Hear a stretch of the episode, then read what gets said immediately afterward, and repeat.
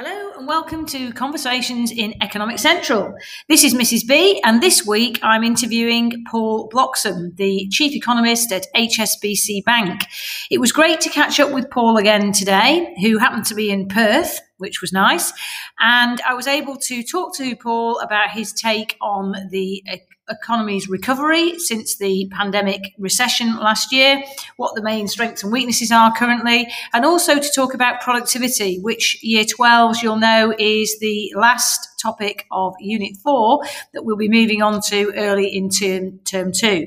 So listen up to Paul's answers. He provides a very useful insight that I'm sure will help your understanding.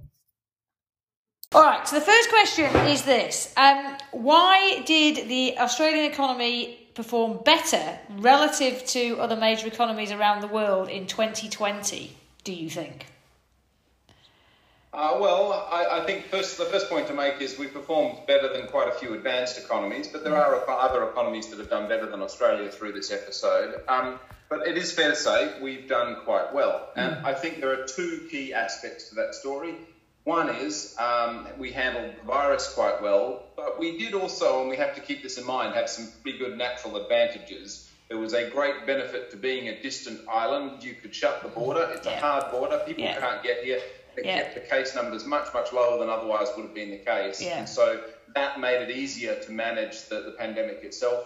And then I think the other big aspect was that we spent an enormous amount of, of money supporting the economy. I mean, the government delivered a huge yeah. amount of fiscal stimulus. If you were to rank countries uh, across a spectrum, we'd be right at the top end. Not quite mm-hmm. the top. The US has spent more in terms of its fiscal yeah. spending, but we're in that sort of basket where we spent about 15% of GDP on the combination of JobKeeper and mm. the Job Seeker coronavirus supplement, the support for small businesses, the checks to households and the list goes on. There's a fair bit more, including, of course, the RBA lowering its policy rate, launching its QE program, and so on. So, strong policy stimulus and uh, success with the virus. But I think part of the success with the virus is, is that natural benefit of, of, of the border clutches and the fact that we've got we're, we're an island, mm. which sometimes has been to our not to our advantage, but in this case was hugely advantageous compared to you know some yes, of the mainland right. European. You the tyranny of distance, if you like, yeah. from 60 years ago, and yeah. say Australia suffered from its tyranny of distance. But I think we could also argue that Australia, over recent decades, in fact, has been benefiting from proximity to Asia. So yeah. originally, it was a, a, a tyr- the tyranny of distance from our markets in Europe. Um, you know, if you go far enough back in our history, but in, in, in more recent decades, it's been we've been proximate to Asia, where mm. the growth story's been different kind of geographical story that's protected us this time round, but nonetheless, the geography has been quite helpful. I mean, again, you can take that geography story even a little bit further. It's not just the border closures. Actually, the internal geography of our cities yeah. um, and our, uh, is, is quite helpful too. A lot of suburbs, uh, sub- suburban houses, a lot of detached mm. dwellings, not yeah. a lot of people living in apartment buildings. Mm. These sorts of things all have helped. Outdoor lifestyle. I mean, this yeah. has all been quite helpful for making the pandemic a, a lesser uh, challenge for us than it has been for a lot of other countries. Yeah, I would agree with you. I would agree. So at the moment, we, we've had some good, strong figures on unemployment today, which was good news. What do you think are the key strengths in the Australian economy? Well, the main thing is we've got the virus under control. We've delivered a lot of fiscal support, and the economy is in an upswing. Mm. I think a lot of also what's going to continue to support growth, at least over the next couple of quarters, is that a lot of that fiscal spending ended up being saved by the household sector. The mm. household saving rate went up a lot. It was yeah. about 5%. Yeah, it Pre-COVID, it went to 22.5% in wow. the second quarter of 2020. And so households couldn't spend it, all of the all of the income and the transfers, though, because a lot of the services just weren't available. Mm. But they saved it instead, and the rundown of that saving, which we expect to continue over the next few quarters, will continue to support a pickup in consumer spending. Right. That's the positive story. The challenge is uh, that Australia still faces a few headwinds. Uh, one of the headwinds is that, of course, we've still got a closed international border. For so, yeah. all, for all the talk of the benefit mm-hmm. of having a border you could close, well, that is also the major cost. Uh, we've closed the international border. That's stalling migration. It's stalling mm. international tourism. It's stopped the foreign students coming here. Yeah. Services exports are stalled, but also the migration flow has been a really big mm. driver of population growth and then GDP growth yeah. in, in, Australia in recent years. So while that border's closed, that's a pretty big challenge. I think another challenge is that, well, the pandemic has delivered some behavioural changes. We are more people are working from home. Mm. More people are buying more things online rather yeah. than going to the shopping centres. Yeah. Uh, there's, there's less business travel going on and less travel in general. And these sorts of things are quite large behavioural changes that the economy still needs to fully absorb. Mm. And then I think the final one would be our relationship with China has become quite a bit more strained recently, mm. particularly post COVID. Yeah. And that's although that's not presenting a huge challenge for exporters right now because iron ore demand is so strong. Um, I think over time it will become an increasing challenge that we need to we need to watch out for. So although Australia is in this upswing, um, there are some challenges that we still have to deal with. Yeah, I would agree. I would agree. Now, there's been a lot of talk uh, over the recent sort of six months or so about productivity. That, that term has started to be banded around a lot more than we'd heard previously and the need for this supply side reform of the economy. Could you explain to our students when they hear this term productivity, what is it we are referring to? What we mean by productivity growth is you want to be able to every year more efficiently produce more output with the same number of inputs. And that's basically what we mean. Um, you know, we have a certain amount of labour and a certain amount of capital that we put together people and, and, and machines and we combine and we use that to create output in the economy, what we, what we call GDP. And what we want to be doing is every year be getting better at combining those things so that actually you get growth without having to put more people or more of that capital in. And that's really what we call productivity growth. And in principle, productivity growth is really all that you can think of that's going to lift living standards in the medium term. It's mm-hmm. getting more efficient at things, doing things better. So how do you get more productivity growth? Well, really, at the pointy end, it's, it's all about businesses and their choices about doing things differently to try and improve things, uh, improve efficiency. Um, but also, you can policymakers can have a role. Yeah. I mean, one of the role policymakers provide is to set a, a tax system that's efficient, so it encourages businesses to make investment and do hiring.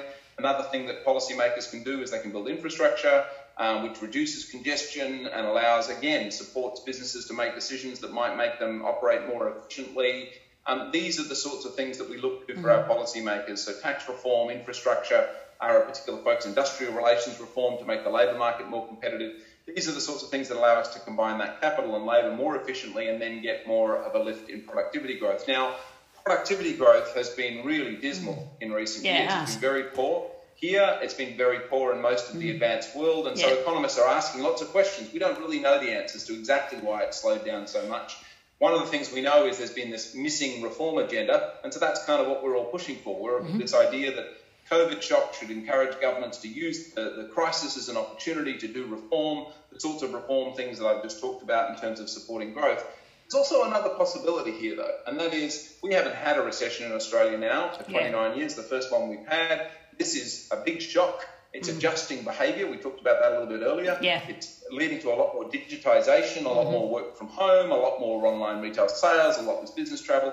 Digitisation is often pointed to as one of the key things that will help the productivity growth. So it's possible that the shock itself will deliver a bit of a lift in productivity. Think about mm. maybe that this has improved the efficiency of the way we operate. If, if it used to be the case that five days a week you hopped on a train and went to the city and you yeah. took up two day, two hours of your day getting there and yeah. getting back, and now you can work from home a bit more, and you've determined that that's a bit more efficient, mm. and that's sort of one way you could think about a simple example of, of an improvement in your, your own efficiency. Collectively, that mm. might lead to some productivity growth. So there's lots of different thoughts about how productivity growth fits into the picture, but it is fundamentally the only way that we lift living standards over time is by improving our productivity growth. Yeah, for sure.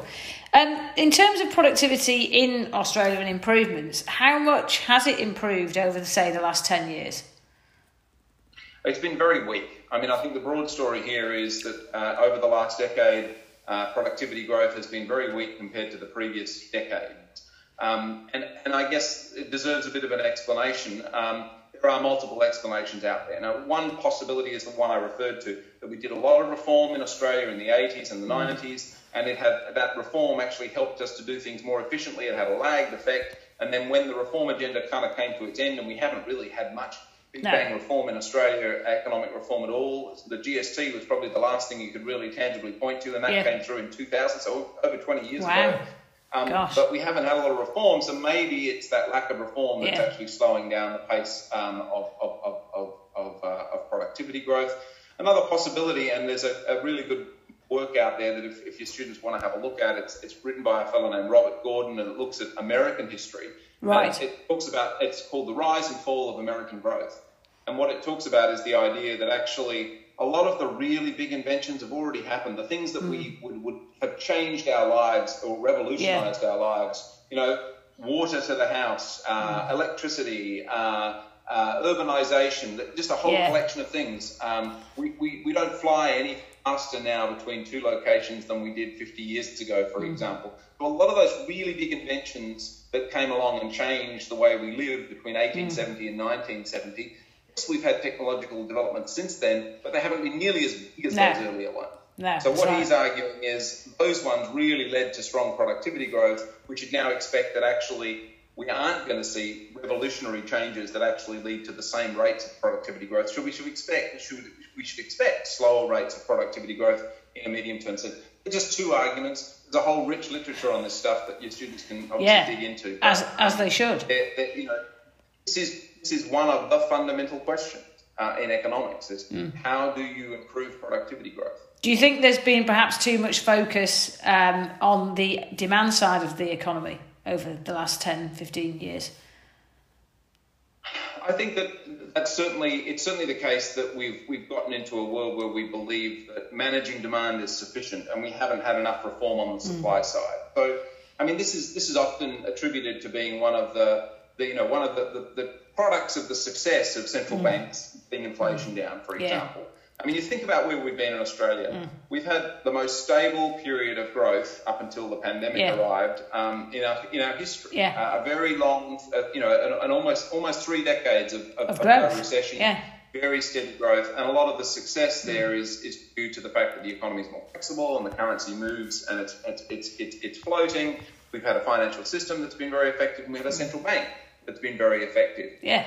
Because of that success, one of the products of that success may very well have been that we have had less impetus for other policymakers, governments, to make the reform, yeah. to, to focus on the supply side. So, in some ways, you could say the economic success has actually been at the cost of not having the sort of mm. reform on the supply side that you would have hoped for. Now, hopefully, the idea is that you know a shock like this, the pandemic, um, forces us to reconsider, you know, that supply side policy needs to be in focus again. Although I must say I'm rather sceptical at this point. I haven't seen a whole lot of evidence that there's a large reform agenda in the works. Hmm. Um, and, uh, and, and I, I would agree with you. Yeah. I, I think it, I mean, it's it's more difficult. The reform of the supply side of the economy requires a lot more uh, innovative thinking, perhaps, and, and patience to see it out. Yeah, I, I think part of the argument is also that a lot of the big things that were obvious are, have already been done. Yeah. Like, uh, you know, deregulating the labour market, uh, floating the Aussie dollar, deregulating the financial system, opening up, reducing tariff barriers, and opening us up to global mm. to, free trade. They're all done. So when you want to go and look for the list of things you might do now, they're more sort of more. It's more a collection of small things. Which brings me on to my next things. question in a minute. But carry on. Sorry, Paul. a collection of small things is often harder to politically motivate, especially, I mean, we, we talk about in economics, we talk about in politics, we talk about ribbon cutting events. You know, yeah. politicians like things that they can go and say, well, we're doing, we're building this yeah. and we're building that. And it's much harder to motivate a large collection of small reforms in things that are not particularly, um, you know, don't have that sort of political appeal. Yeah. Um, and so that's where we're at. There's a lot of little things that need to be done. Tax reform. I mean, tax reform is the least sexy thing you could probably talk yeah. about, right? Yeah. Um, and but it's it's probably a lot of what we need to focus on if we're mm-hmm. going to try and make the economy more efficient. Yeah. For sure. Uh, that was actually going to be my next question. So, what sort of for- reforms could be introduced, and what would be the benefits to our economy? Well, I mean, I, I think the place you start is tax reform, as, as unsexy as it is. Um, I, you know, the, the, the, that's where you start because yeah. and, and uh, you know Ken Henry set this out in his 138 point plan back in 2010, I think it was. You know, over a decade ago now. Yeah. Um, you know, we have a tax system that is increasingly inefficient. It relies more and more on household, uh, the personal income tax system and the corporate right. tax system. These yeah. are quite distorting taxes. They, mm. you know, higher personal income tax cuts, uh, taxes uh, yeah. distort uh, discourage people from participating in the labour market. Mm. Higher corporate taxes discourage investment yeah. by the corporates. On the other hand, we have this GST that really is very low and doesn't cover, and now covers less than half of what people consume, and yeah. very little of the tax revenue is actually drawn from the mm. GST. But we really need a rebalancing of the tax system. Yeah. Again, what I'm describing is sort of uh, it's almost economics 101 now. It's, it's yeah. people people understand. Economists have all been saying this for years mm. and years, but it's politically challenging, politically anathema. In fact, it's really hard. Political anathema. It's very hard for them to get actually get to achieve that. So that's one area. Um, infrastructure is actually we've seen some positive developments. Yeah. It, it, ha- it has been we have seen a ramp up in infrastructure yeah. spending, particularly at the state level, and that's that's something to be be, be positive about. Mm. Um, it was a bit of a disappointment that we didn't get the um, the, the, omnibus bill on on on, infrastru- on, on industrial relations yeah. through recently. It really tells you just how fraught that area is yeah. in terms of making further reforms. And then I think the next focus, or a big focus, ought to be on climate um, and uh, and energy policy. So the combination of those two things. Um, if you want to encourage the private sector to invest more in uh, green technology and, in moving us in, in, in, a direction which uses it produces less carbon, there needs to be clarity about Absolutely. the policy environment so that yeah. pri- the private sector might feel like they can make investments. And we haven't yeah. had that in Australia. Yeah. You know, we introduced a carbon tax in 2012, we removed it in 2014. We, you know, we've chopped and changed this all around so that there isn't that clarity, and now we need more direction and more clarity uh, on, on, in that space. So those are the main ones that I would be focused on. I mean, oh. aside from that, you can think of education as an important thing as well. Yeah. Investing in education. Um, health is another one that, that also is important as well. So mm. there's a long list of things. So when are, when are you going to be the next Prime Minister so you can implement these things for? That's not going to happen. no, I have to. I wouldn't be touching any of those positions with a barge pole. I can't imagine anything worse than. It looks uh, like a very complicated job. Oh, well, you can't do anything right, can you? Because some, you know, they can't. Whatever they do, they can't win.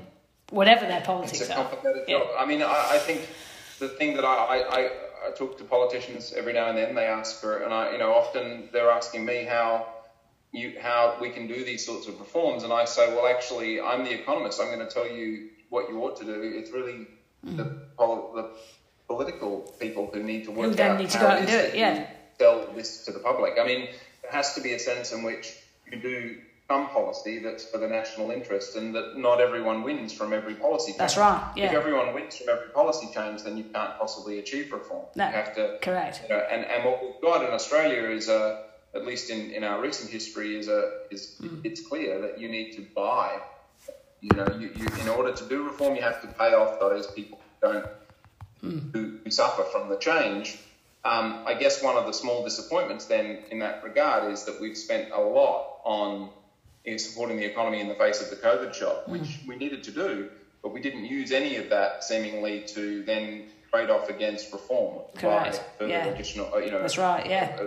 Deeper reforms to the economy, which would have been an opportunity to do some of that. That's right. Yeah. Excellent. Well, you've actually very well managed to answer all those questions brilliantly in a fairly short period of time for us. That was a pretty good effort, I must say. Well, that's it from Economic Central this week. Many thanks to Paul Bloxham for yet again giving up his uh, valuable time to talk to me and to give some really useful insights into productivity and the state of our economy as it is today. Bye for now.